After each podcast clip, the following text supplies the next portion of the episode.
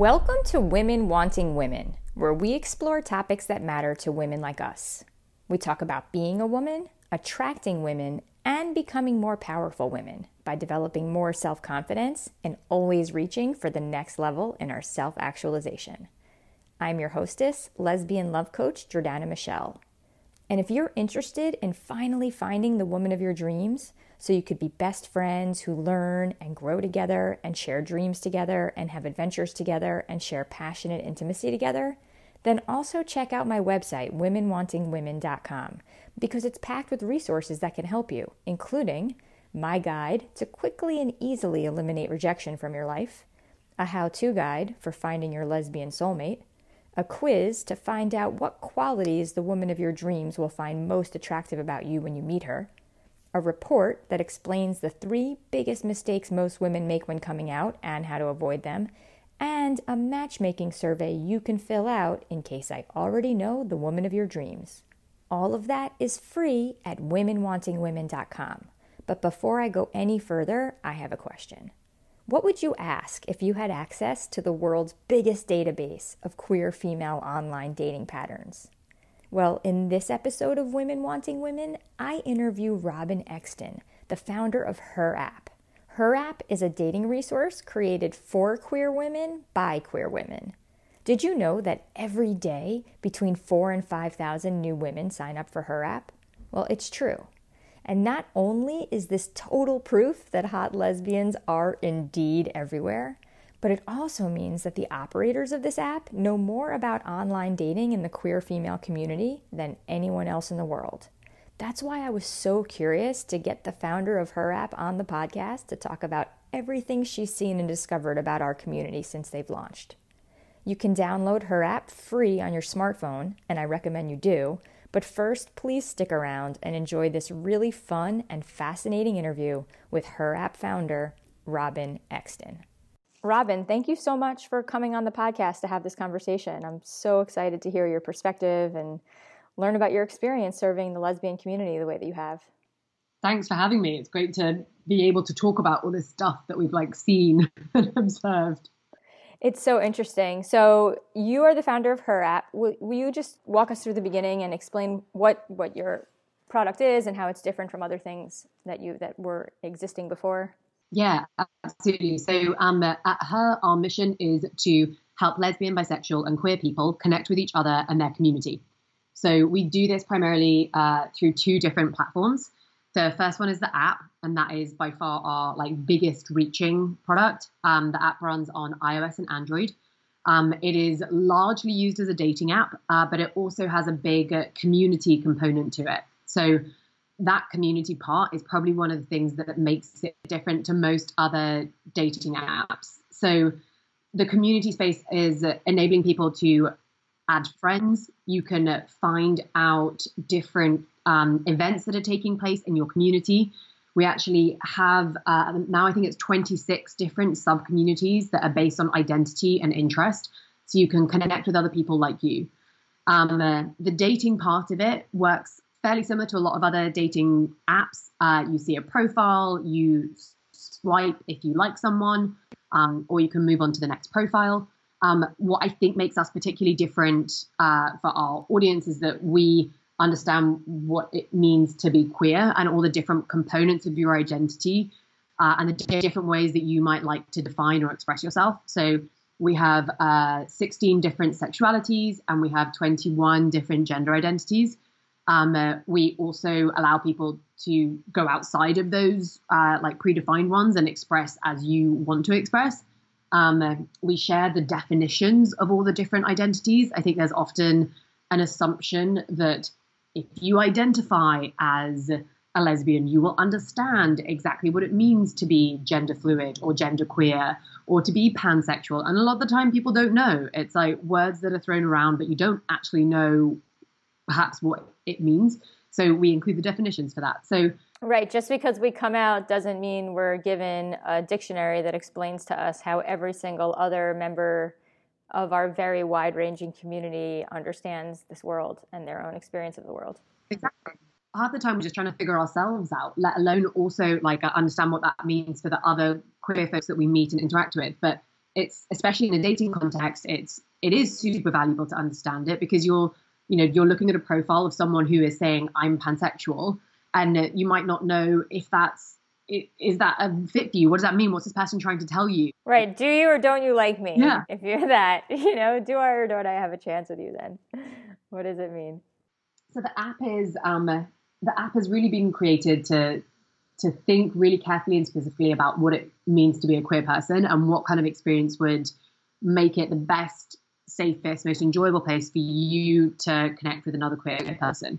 Um, and that's largely for dating. Like that's the main reason that people download an app to meet other folks is by and large for dating. There's a bunch of people who will look for friendship. Like if you are queer or in the LGBTQ community, and you don't have a social circle of LGBTQ folks, it's really valuable to make connections through there for that. Um, and also, especially if people are traveling or relocating, um, you kind of need to get your like queer posse together. Uh, and so the app can really help with that. And then the other part of the business of bringing people together um, is typically through events. Uh, currently, in the time of uh, Corona, depending on uh, when this gets published, we are not hosting in-person events, uh, but we used to host a lot of in-person events in 12 different cities across the world in four countries.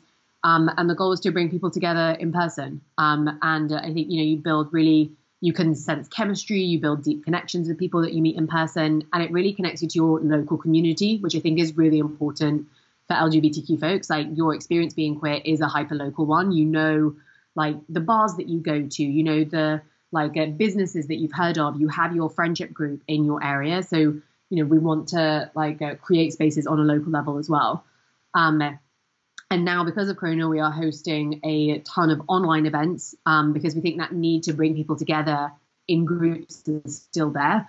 So we do club nights, we're doing sex education talks, we're doing cooking nights. We've got the, kitchen kink is running this evening, um, uh, where we talk about kink and cooking.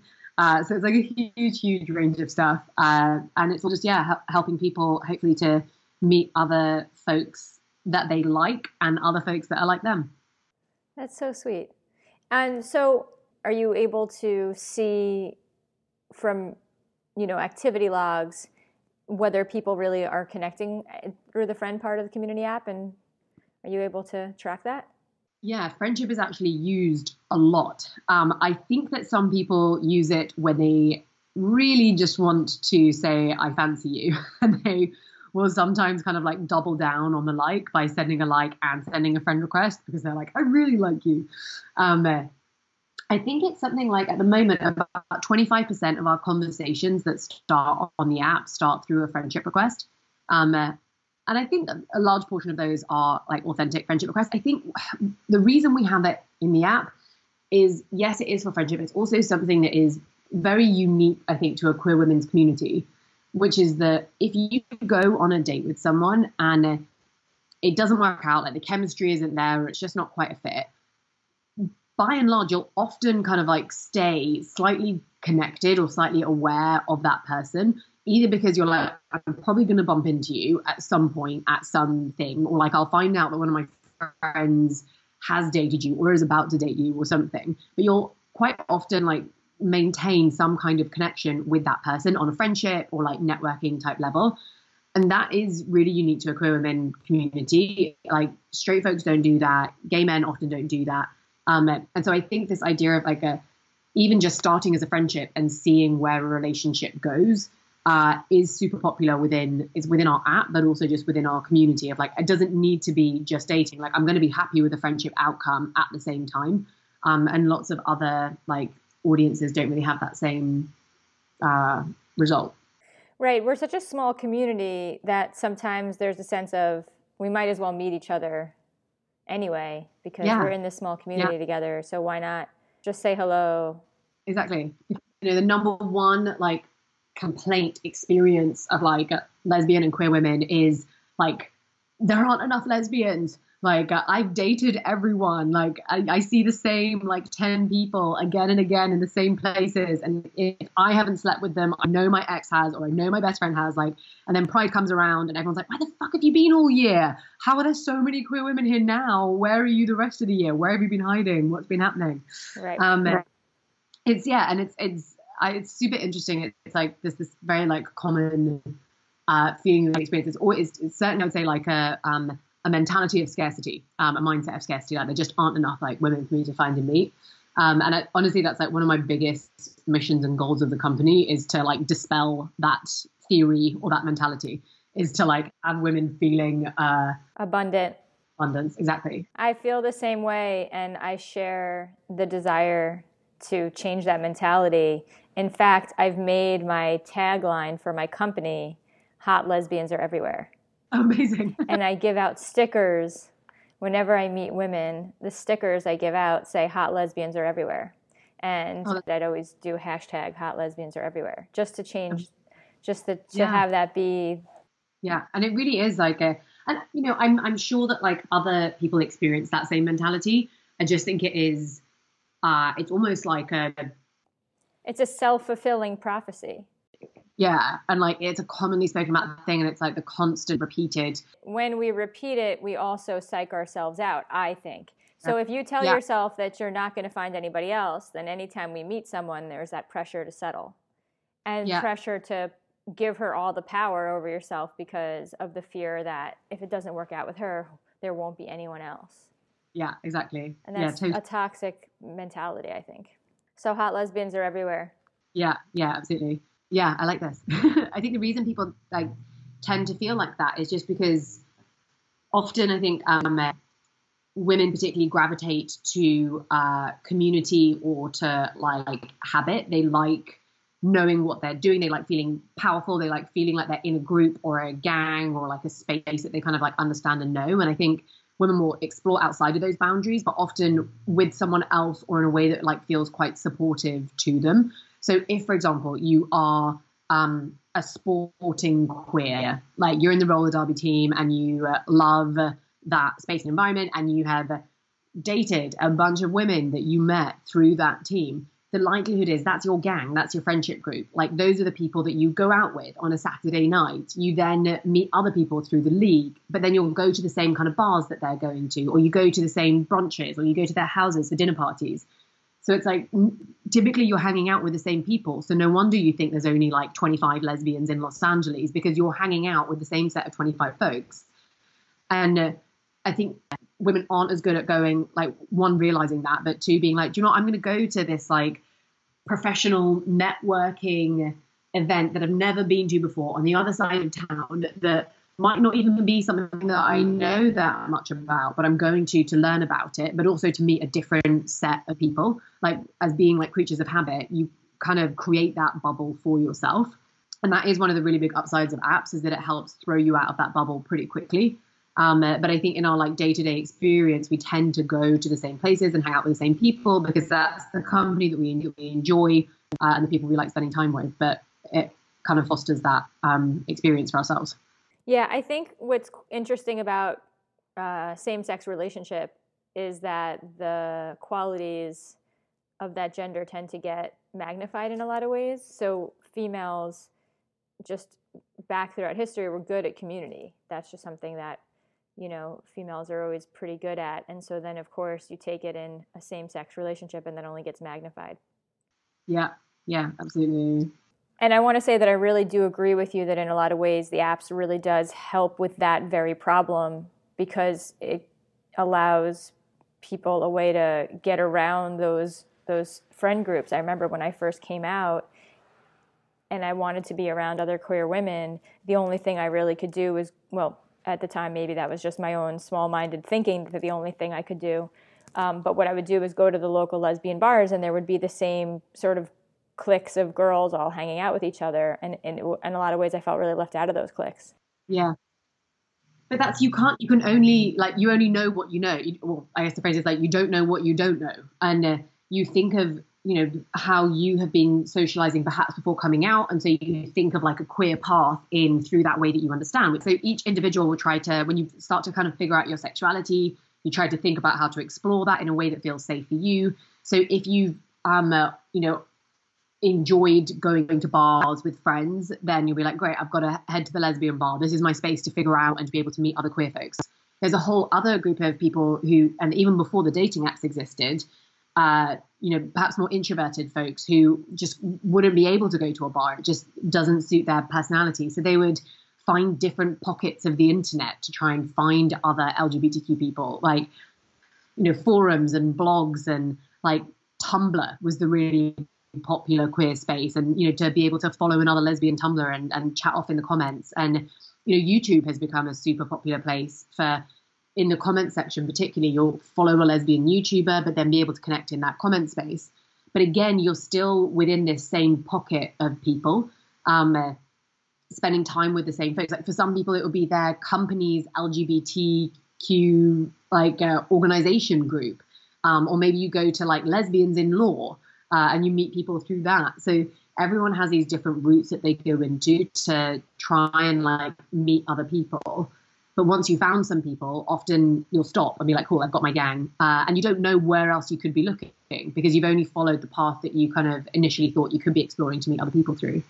And and I want to just you know just to validate what you said about networking. The truth is, whenever I go to a networking event, I always end up meeting other lesbians there. Without it's not like it's a lesbian networking event; it's a regular. So really, no matter where you go. Yeah, yeah, we're everywhere. They walk amongst the queers walk amongst us all. We all gravitate and find each other. Hot lesbians are everywhere for sure.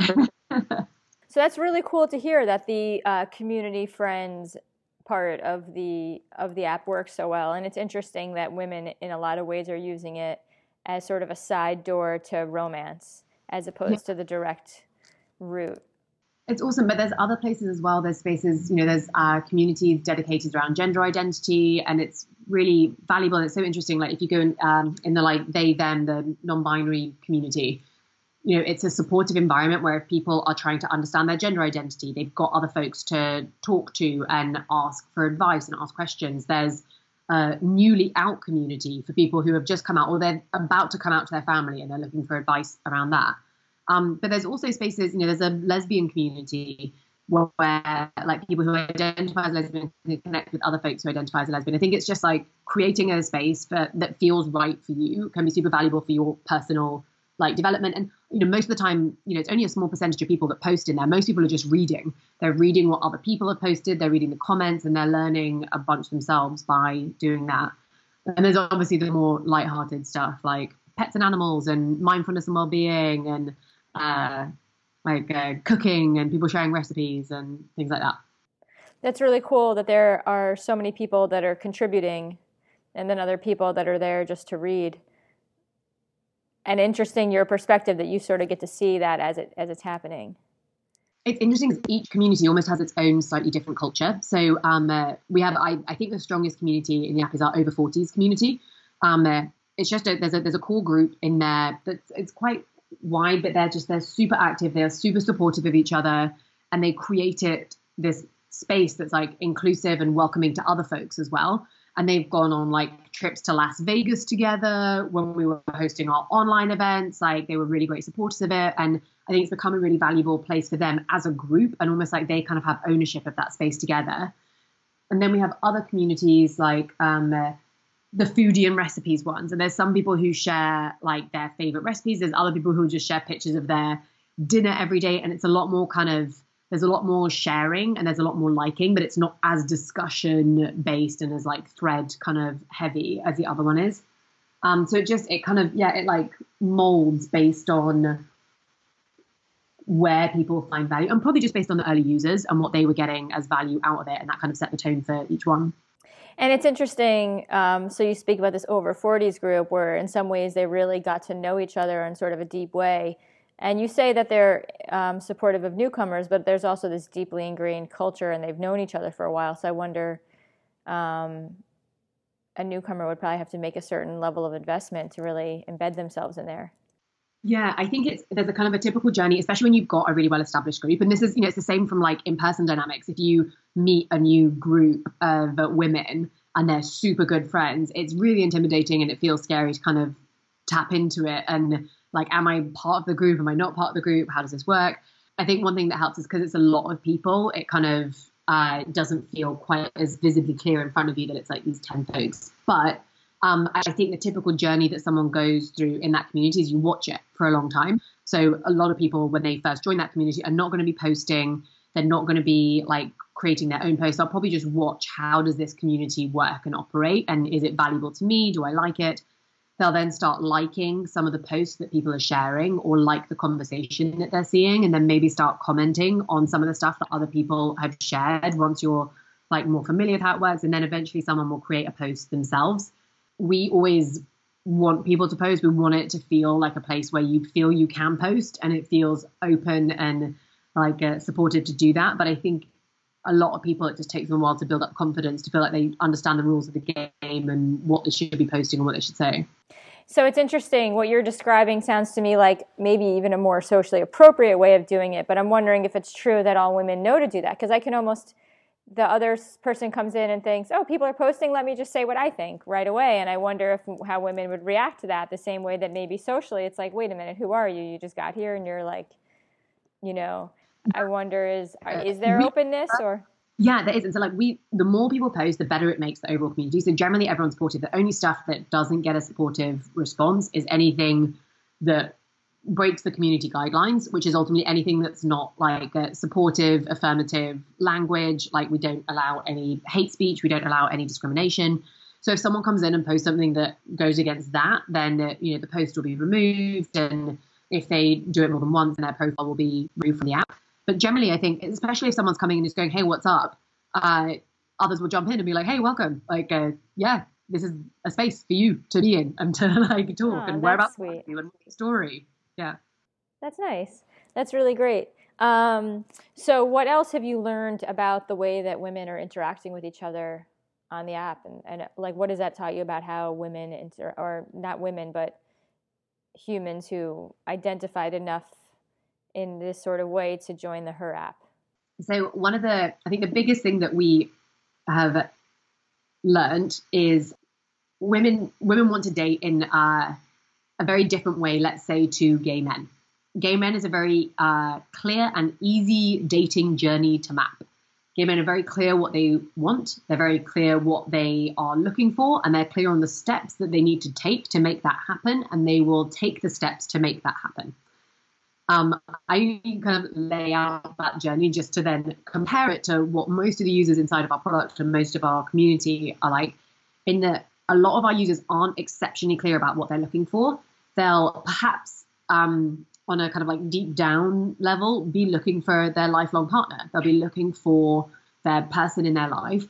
But more often than not, they will be saying on their profile, I'm looking for anything. I'm looking for friends. I'm looking maybe for dating. Maybe I'm looking for something casual. I'm looking for the long term partner or person because all of those things are an interesting and positive outcome to them. Um, but the often the big driver of while they're there, they're not even like consciously aware of what is that number one priority. And therefore, it's really hard to know exactly which actions you should be taking to get you like to that real goal and uh, they're often not taking the actions that would get them to that goal. So we see quite a lot uh, for women in the app. The you know like the conversion rate from if you get a match to then actually start a conversation, loads of people don't do that. And then if they get a message, they often don't reply to it. Um, so we were just uh, in a conversation with this sex therapist, and she you know talks a lot about the difference of being socialized as a woman and the behaviors that you are taught as a woman, which is pretty much never to ask a person out, pretty much uh, never to kind of like figure out what you want and go for it and like, you know, really like pursue and push for it. A lot of that for women is like learned behavior later on in life. And we don't have huge amounts of practice at it. We're not super comfortable with it. So a lot of what we have to figure out at her is like how to try and make it as easy as possible for women to meet each other in a way that feels right and good for them. But acknowledging that you know you know they're kind of uh, taking a different path to meet the person that's right for them. It's not like you know guys on Grindr are like see the profile, like them, send them a picture of a dick, ask to meet up in three minutes, like done done done. Whereas ours are like, oh, I'm looking at a profile, I quite like this person. I don't know. I'm going to look at it a bit more. Do I think we'd have a good conversation? Should I send like maybe I'll send a friend request and we'll see where it goes, and then receive some likes back, and then say, okay, if I've liked her, like if we do match and get a conversation, does that mean that we have to go on a date? I get, should I like her now or later? well then or then we do match and then should i start the conversation? No i just made the like. Like she can start the conversation. And then if she hasn't started the conversation you're like well why hasn't she?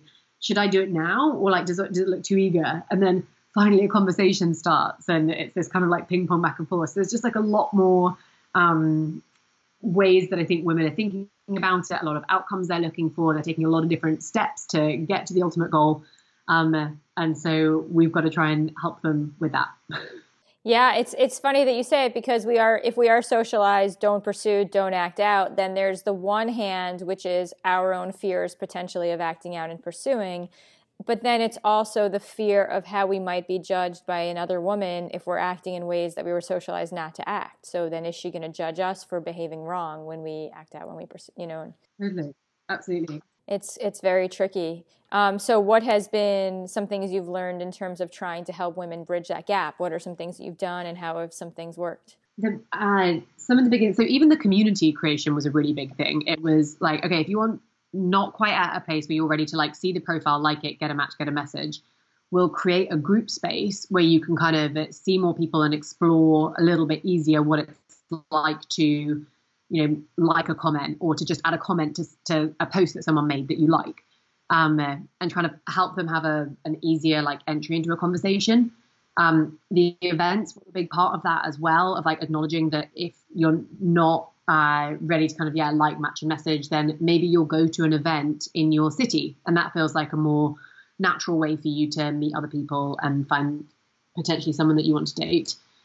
It's interesting. I want to pause on what you said because I think it was really interesting when you talked about the community and the conversation starter within the group. It's like this learning to initiate in maybe a less high stakes environment. So they're talking to the community and not necessarily picking up one particular woman. Yeah, yeah, absolutely.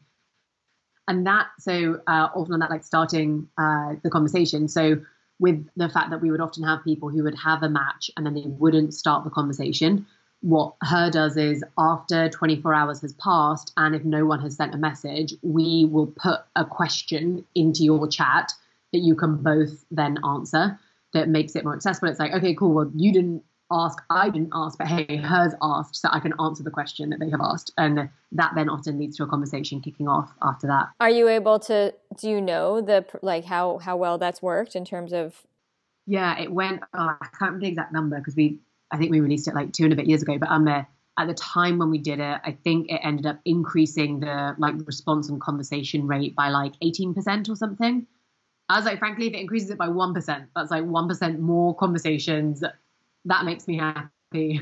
like, we just got to keep like chipping away. One percent isn't a bad start, and, and it's what seems like a big uphill battle. Now it's interesting because one of the things that you mentioned in terms of what stopped women from having that from starting that conversation is the socialized behavior and not and the fear of pursuing and how she might be judged by pursuing, and then and just the fears of doing it. But there was this other sort of conversation in in the head that you were describing that was interesting too, of maybe not knowing even what we want or maybe swiping because I don't know, but then not really know. I don't really know what I want with this person. As if you need to know in advance or something.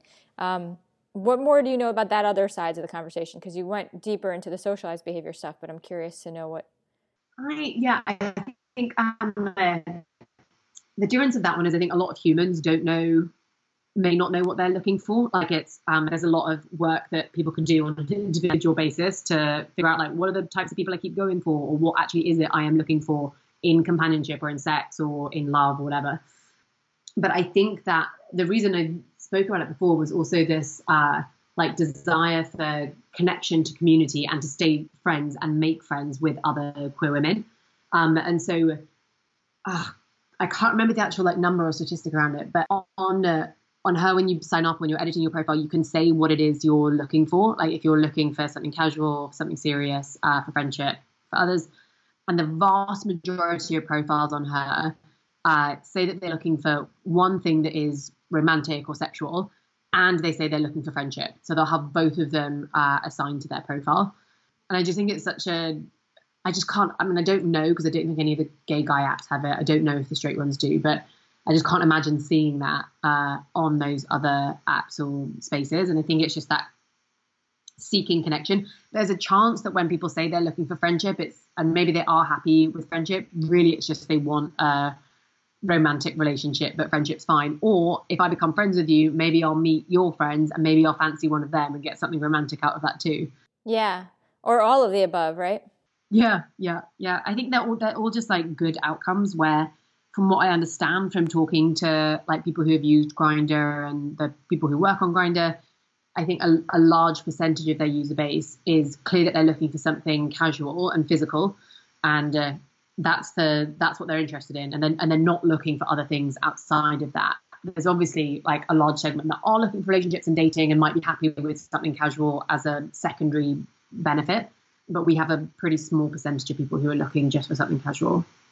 People are really sometimes, I think, you know, fear of ending up alone or never finding someone is a uh, is a, a fear I hear about a lot when people are single. Yeah, which then I think also leads to all kinds of suboptimal behavior and settling and clinging and all kinds of. It's a terrible story that we tell ourselves if we tell ourselves we're never going to meet someone.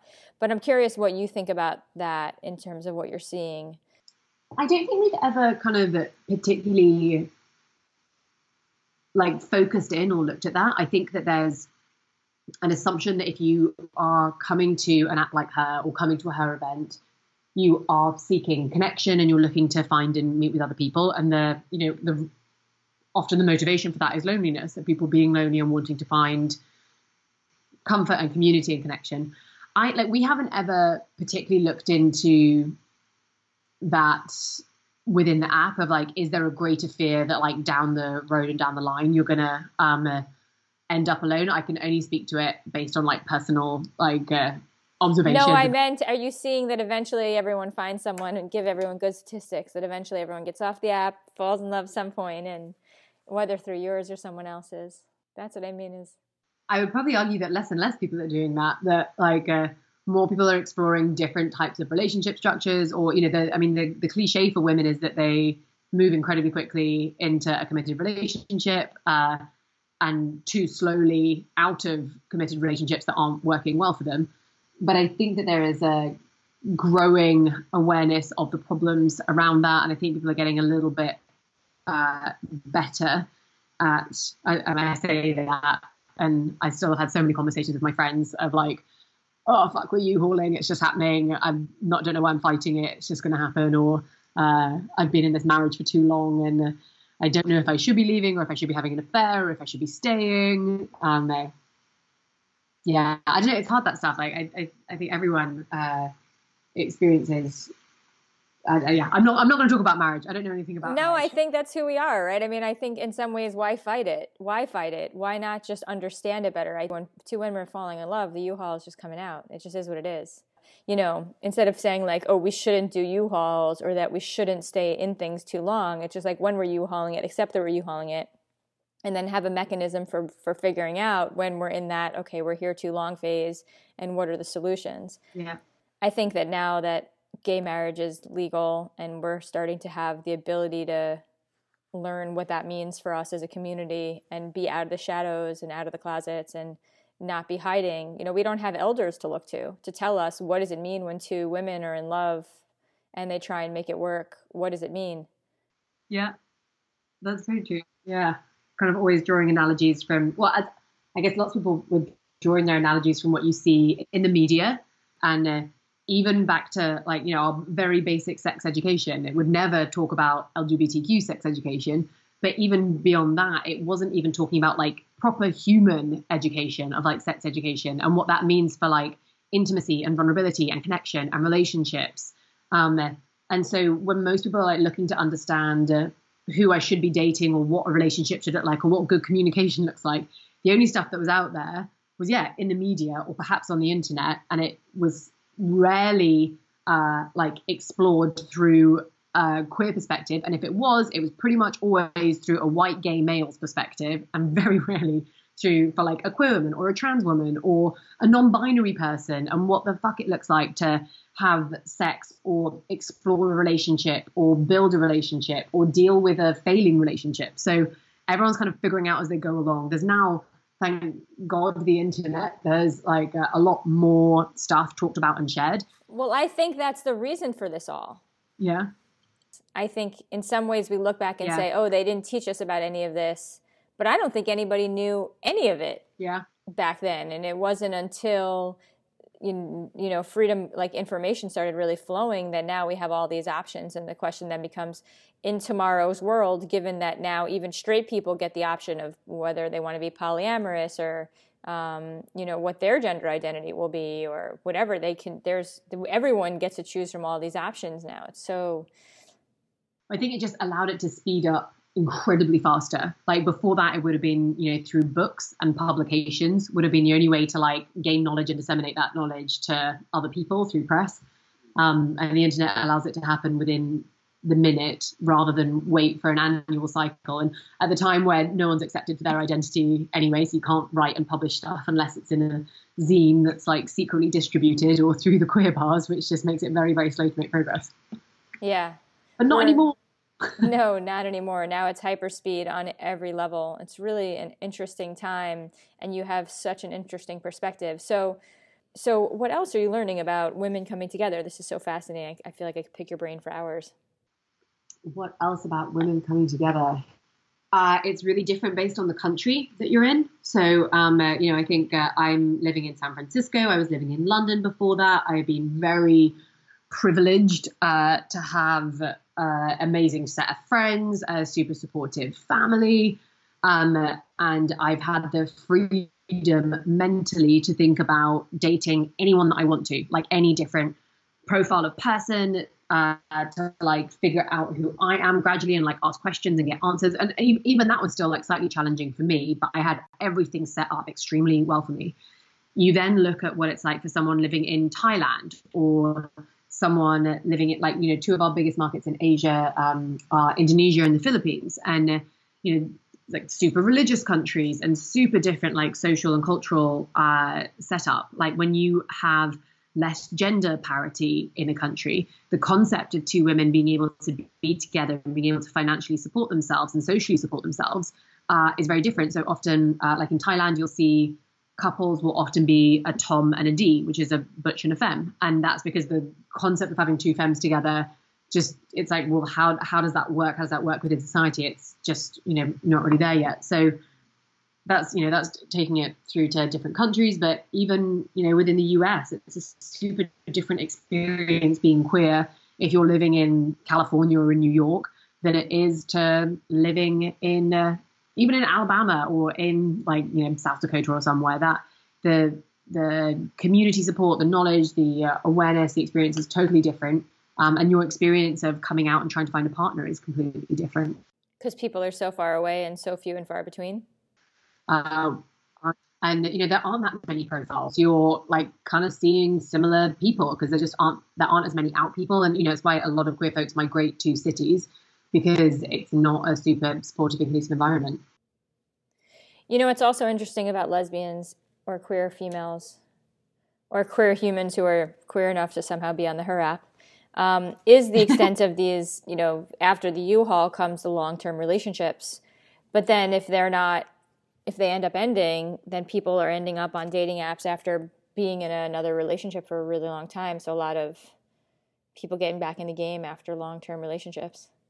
Yeah, absolutely. And that's and I think that's like uh, scary and tough sometimes. There's like a whole set of things to navigate that one, maybe you haven't used apps before. Like I remember when I first started the company, um, I was in San Francisco and I was fundraising for it. And I spoke to a bunch of different rich lesbians basically and was looking for angel investment and uh, the number one um, uh, and, and then and probably still now most rich lesbians are older because they have had their lives to accumulate wealth and to you know grow their careers and so yeah the number one pushback on the product when i was showing it to them at the time you would log in using facebook and they were just like no one will do that there's just literally like no way like uh, I've just got a Facebook profile, and there's absolutely no way I would use uh, like sign in with Facebook. And why is that?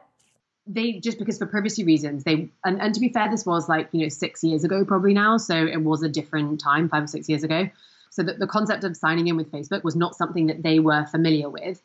So I think that just like you know, if you haven't been using other dating apps or if you haven't been using other dating products, that's a whole like learning process to go through of like, okay, if I do this, it doesn't mean it's gonna add every friend on Facebook to join me on the Her app. It's, you know, like a different thing. But so this was before everyone had already gotten used to signing in with to, through Facebook to. Well, I guess like the argument that I'm making is that I think older women hadn't been using dating apps at that time, so they weren't familiar with that behavior because they'd been in relationships and they hadn't been signing up to like Tinder or Bumble, where that had been on those apps for ages, and lots of people kind of knew this isn't what's going to happen. But as you join the like dating app market, perhaps for the first time, perhaps because you've been married and been in a relationship for a long time, there's a whole load of things that you've got to learn and go through the cycle of learning from sign in to profile creation to like what's a good opener to how do I respond to someone? When is the right time to share my phone number? Should we just be messaging in her or should we be talking in iMessage to like, you know, just tons of different things that you're doing for the first time, which I think can be quite uh, overwhelming and intimidating and feel like you're learning the whole dating process all over again.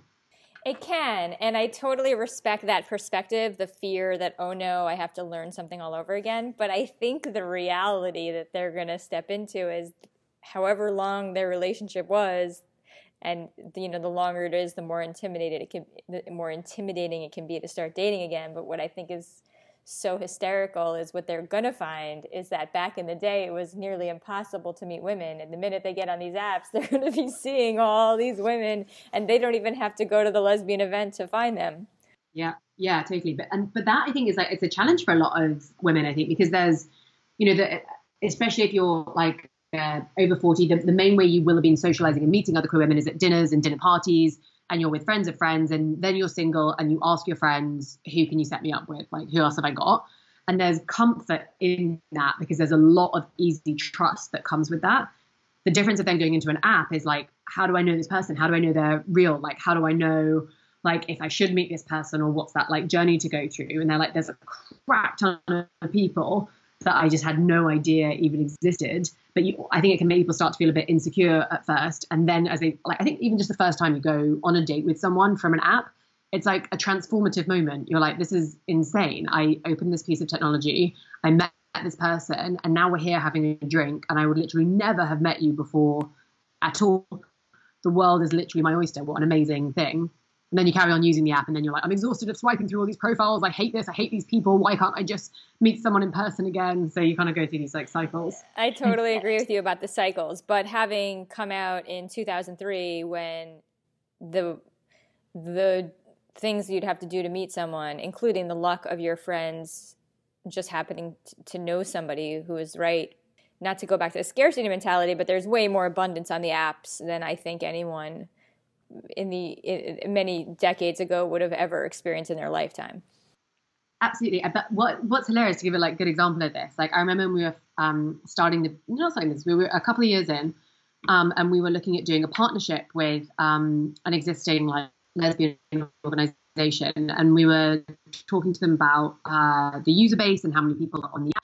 And time we had like half a million users, you know, or something like that. And this person was just like, I just don't think that's possible. Like I think it was in the US we had half a million users, and they were like, I, "How? Like, where did you get them from?" I was like, "I don't know. Like, you know, we're doing a bit of marketing, and like people want to meet each other, so they're joining."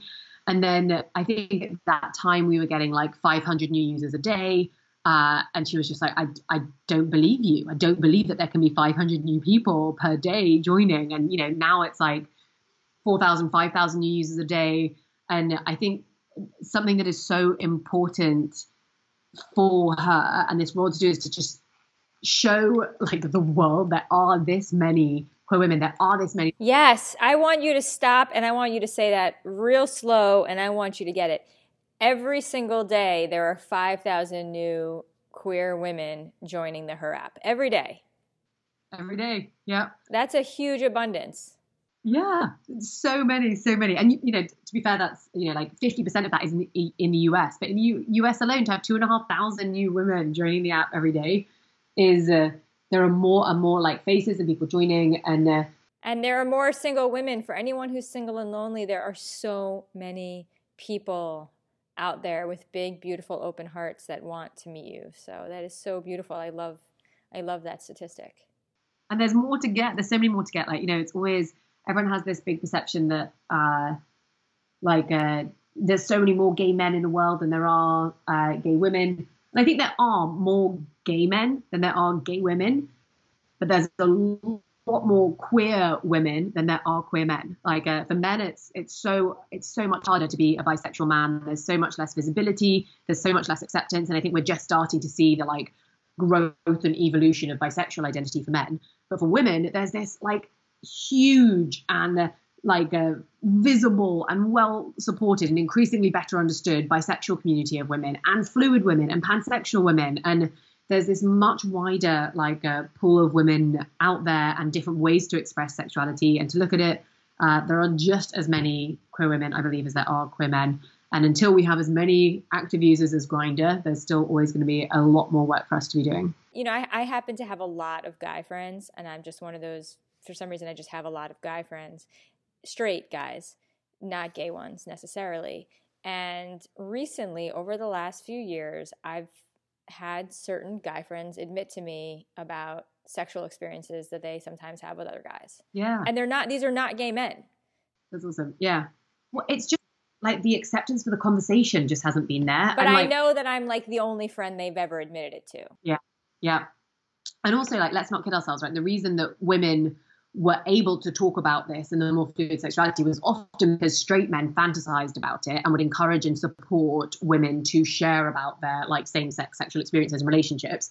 But for whatever reason it started it did create this like greater permission for women to explore their sexuality and for it to be like spoken about and shared about without any clear assumptions. Like i think the example i used to say was at university if i had you know, at that younger age when, you know, a lot of people are exploring or understanding themselves, if there was a guy who had sex with another guy, the assumption would be, well, then you're gay. That's like, that's what this indicates and that's what it says. If a girl had sex with another girl, it would have been like, ooh, get you. Isn't that exciting? Well, it depends what she looks like too, right? Because unless she was someone that already everyone thought was butch, because that, that did happen in my high school where there was this one girl that was more butch, and it wasn't like anyone thought it was so exciting when she and this other girl got together. So it Yeah, also depends on if you're, you know, femme and look a certain way, then it did definitely get a certain different kind of attention. Yes. Yeah. And of definitely positive attention. And in the 90s, all those girl kissing movies. Um, yeah. Yeah, exactly. It definitely gave permission to to to females before the males got it. Yeah, I think having like those examples like did disseminate into the like worlds and lives of queer women. So on the app at the moment for all the users, five and a half million users that we have, uh, it's about forty percent lesbian identified, thirty percent bisexual identified, about five or six percent queer identified, and then the rest is all the other identities. So there's a huge like uh, you know volume of bisexual identifying women, of lesbian identifying women, and a large range of people identifying in a myriad of different ways. Do you, are you able to see statistics of how much bis- bisexuals and lesbians are mingling with each other, or does it tend to stay in their own lane, sort of thing? Um, the only stuff we've we've done a bit of analysis, but not a huge amount. The only analysis we did into it, I think, was during um, uh, Bisexual Awareness Week, um, because I think there's a lot of um, stigma and like bi erasure and like uh, biphobia, and we were interested. You know, would see a lot of complaints in the feed of you know people calling out bisexual people saying like you're going to cheat on me blah, blah. so we wanted to see like is this actually a problem that people are experiencing uh, in likes and in messaging um, and it turned out that the most liked sexuality is bisexual women so they receive uh, you know per 10 profiles that view them bisexual women get more likes than someone who's identified as a lesbian so the reality is although as a bisexual person you may uh, experience, you know, a comment or someone making a judgment about you. It doesn't actually impact them liking your profile um, or starting a conversation with you. Interesting. Now I wonder why, if there's another reason why they got more likes, does it skew towards them? Be, for example, like being more femme. I don't know that femme get more likes than non-femmes. Um, they're just We don't have um, at the moment. We don't have a way to like evaluate uh, different like expressions uh, through imagery. However, uh, we are adding. Um, it will be coming out in June for Pride, but we're adding what's called Pride pins to profiles. So you'll be able to add to your profile if you do identify as butch, as femme, as androgynous, as QPOC, as a pillow princess, as a stud, as a STEM, like a bunch of different kind of like community representative like words and identity. So once we have that in, then we'll be able to see perhaps like how that varies based on how you express your identity.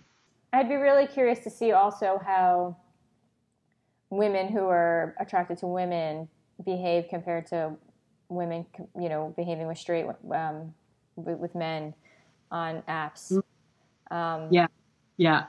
Do you ever participate in any studies around this kind of data? Have um, we don't have any data about women interacting with men or about, let's say, our bisexual users and their behavior with men. The straight apps or the kind of mass apps would be able to do that. Uh, often, what we've seen is that they don't care or think too much about their LGBTQ audiences, so they don't kind of look into that that much, or at least it's not what I've seen. Uh, they've done research and public, like you know, studies into it, but I haven't seen anything from it. Uh, that's too bad because you have this great data on queer women and they have the great data on straight women, and yet there's not studies being done cross comparing them. I think it would be really interesting to to learn.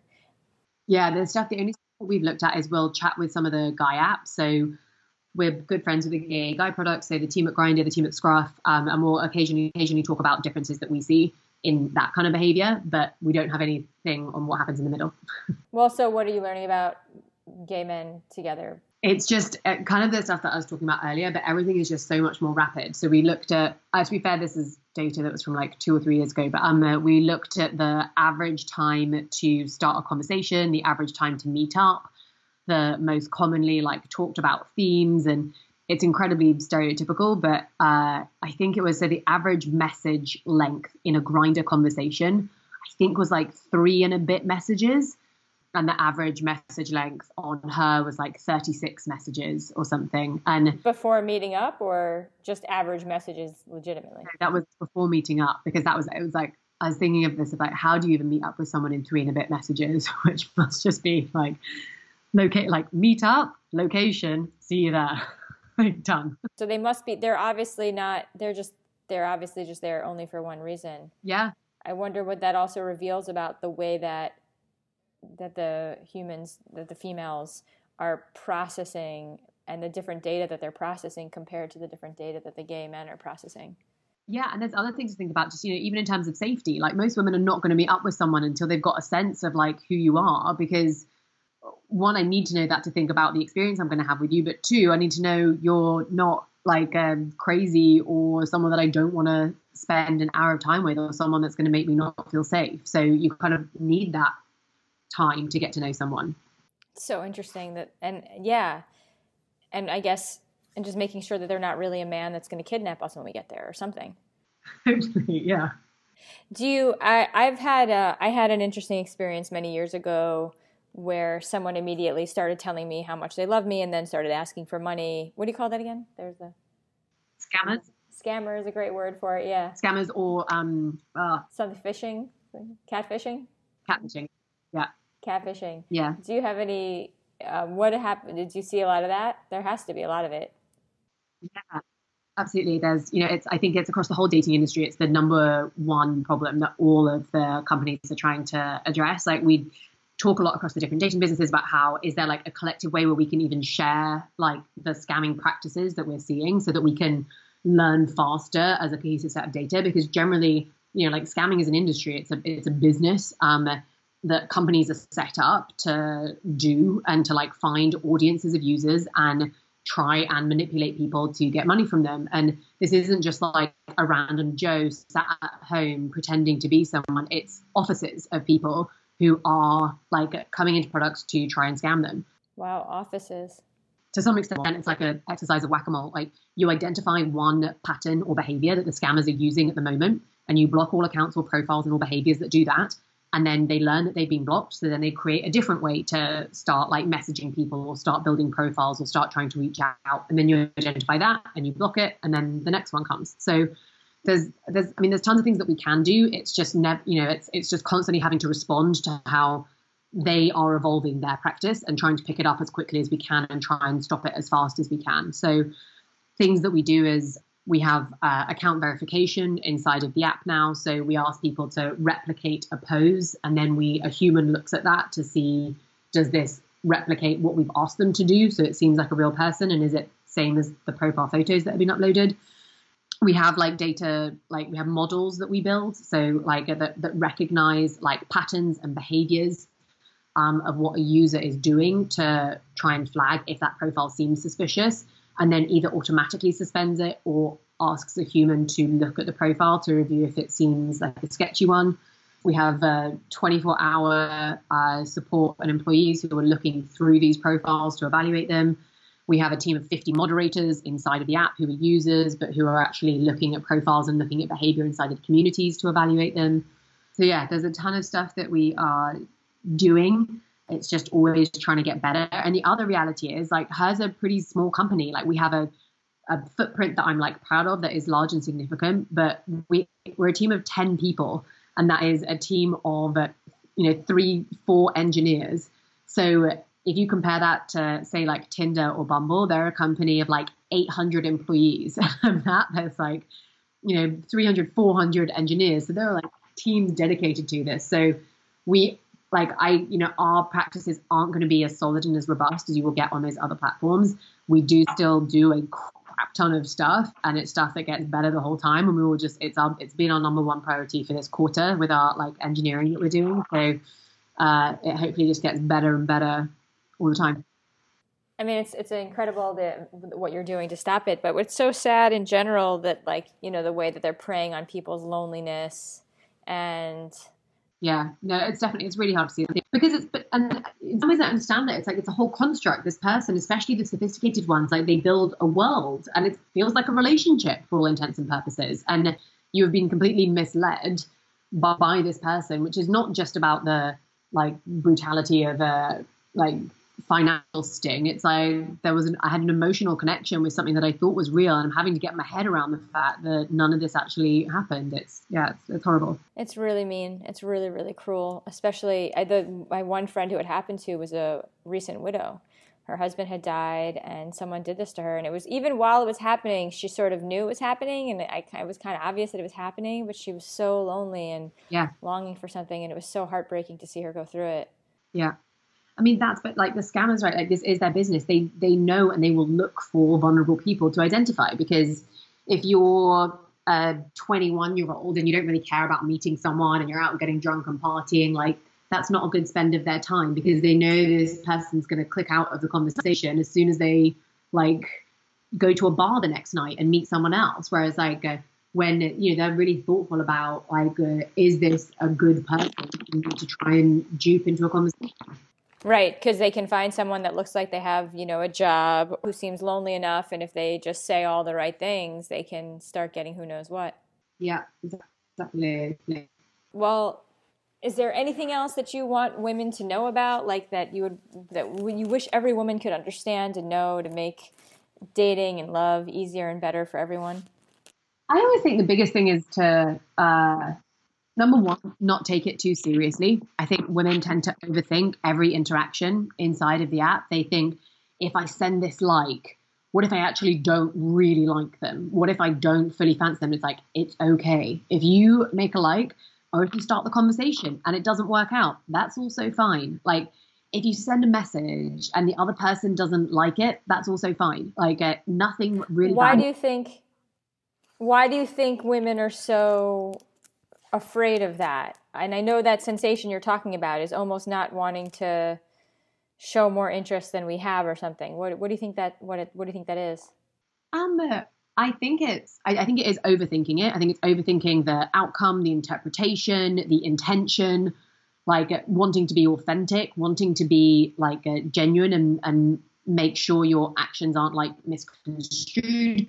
I think that the idea of the idea of sending a like, it's like you're tapping a button on an app that sends a notification to someone. This isn't getting down on one knee in a bar and uh, committing for life. It's, you know, there are more stages in the funnel. I think maybe it is just like less practice and less experience of knowing all the different stages of like courting each other and having multiple options and not having to choose one person and meaning that's the one person and going for it. So I just and I and yeah, less practice. So the more you experiment with it, the more you become comfortable with it, and the more you can be like, yeah, I can have lots of conversations with lots of people. I don't have any obligation to then date any one of these. It's absolutely fine for me to just have a chat and then maybe say, hey, like uh, I'm, you know, spending my time in other places, like uh, not going to carry on the conversation with you. And I always like, I really respect people that do that to like actually close out a conversation so it doesn't get left hanging absolutely don't have to. If you just want to stop talking to someone, you can do that. It's fine. How do you suggest closing out a conversation when you're? So uh, I always think, listen, the, the the I think like the theoretically wholesome way to do it would be to say, I'm like, uh, you know, it's been fun chatting to you, um, but I'm actually chatting to other folk. So I wish you all the best. Right. So just on as being honest. Yeah, but I think other people will. Most people will not do that. They will say things like, um, oh, I've actually decided to stop dating for the moment, so uh, I'm not going to carry on chatting with you, even if they actually are dating. Right. So they're lying, which you don't. Which is, do you think that's worse or better than not closing out the conversation? I think I think it's better. It's better to lie and close the conversation than to say nothing. Yeah. So saying perfectly honest is number one. Number two is lie but still close the conversation, and number three is sort of disappearing. Um, I think that I'd like to be very clear. This is the opinion of Robyn Exton and not of her. Yeah. no, but I think you have a. I like. I like your list of priorities. I think that makes perfect sense. The best thing to do is be honest. Second best, lie, but at least close the conversation so you're not leaving the person hanging. Yeah, I think sometimes in those instances it's okay to tell a little lie that makes it an easier conversation for everyone. You don't have to like explain your whole like social contract co- construct and like mental background and like why this isn't the right thing for you now. It's okay to just say something that it's thoughtful to let the other person know I'm not going to be messaging you. And uh, ideally, you don't want to hurt that person's feelings. So whatever is like the most approachable way to do that. I always think the most fail safe way to do it is being like, it's been great chatting to you. I don't think there's something romantic here for me, but I wish you all the best. That way, you don't open any like uh, skeletons in closets or cobwebs or get too deep, but you just say, it's been great chatting to you. This is not a romantic thing for me. I love it. These are great pieces of advice. So don't overthink it. Send people likes, just be friendly and you know, we don't have to overthink it. Just go for it and do it and it's not the end of the world. And when you're ready to end a conversation with someone, really let them know. Yeah.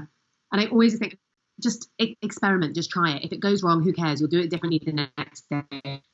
There's you only had to like try different things. So you've been going to the roller derby team for the past like two years. Try going to the queer women in law networking event. Like if it's not good, leave. Like if you don't see anyone you like, leave. Don't go to the next one. Maybe go to the like uh, volleyball meetup, or maybe go to a nightclub and see what that's like. If you haven't done that in years, it's like if you don't like it, go home.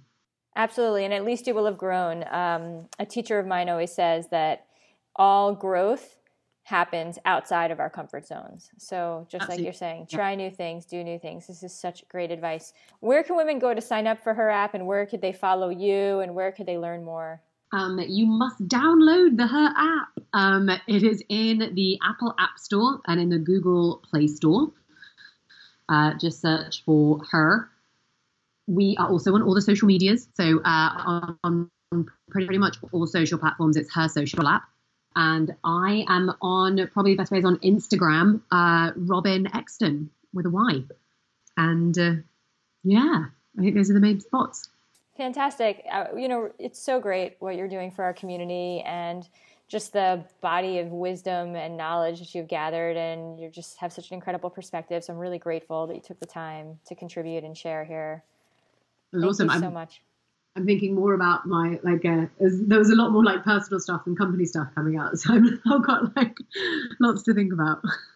No, it was great, and I think especially the sociological perspective that you have from this position that you're in is going to end up, um, especially because I think that we are a community that very much doesn't have data having studied it. We don't know what it is to be a queer in queer relationships. It's part of why I'm doing the work that I'm doing and trying to explore what it means for two women to be together.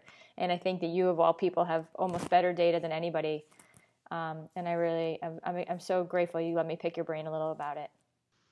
Yeah, absolutely. No, totally. Very big pleasure to do it. All right. Thank you so much. Have a beautiful day. Bye. Bye. And now I would love to hear from you. We covered a whole lot of things in this episode, but I'm curious what of the many things we talked about was the most impactful for you? Head on over to the blog at womenwantingwomen.com and let us know. And if you're interested in finally finding the woman of your dreams, so you could be best friends who learn and grow together and share your dreams together and have adventures together and share passionate intimacy together, then there are tons of free resources for you on womenwantingwomen.com, including a guide to quickly and easily eliminate rejection from your life, a quiz to find out what qualities the woman of your dreams will find most attractive about you when you meet her a report that explains the three biggest mistakes most women make when coming out and how to avoid them, and a free matchmaking survey you can fill out in case I already know the woman of your dreams. All of that is free at womenwantingwomen.com. And when you claim your free access to any of those things, you automatically become a Jordana Michelle Insider, which will give you instant access to an email training series I created to help you get on your game to finding your soulmate faster and easier, and to help you grow the deepest possible love together once you finally do meet. Plus, you'll get exclusive content and special giveaways and some personal updates from me that I just don't share anywhere else. So go to womenwantingwomen.com and check it out for yourself and share it with any other LGBT women that you think can benefit from what I'm offering there. Until next time, keep remembering that hot lesbians are everywhere, that love is real, and that the woman of your dreams is on her way into your life in perfect timing. Thank you so much for listening, and I'll catch you next time on Women Wanting Women.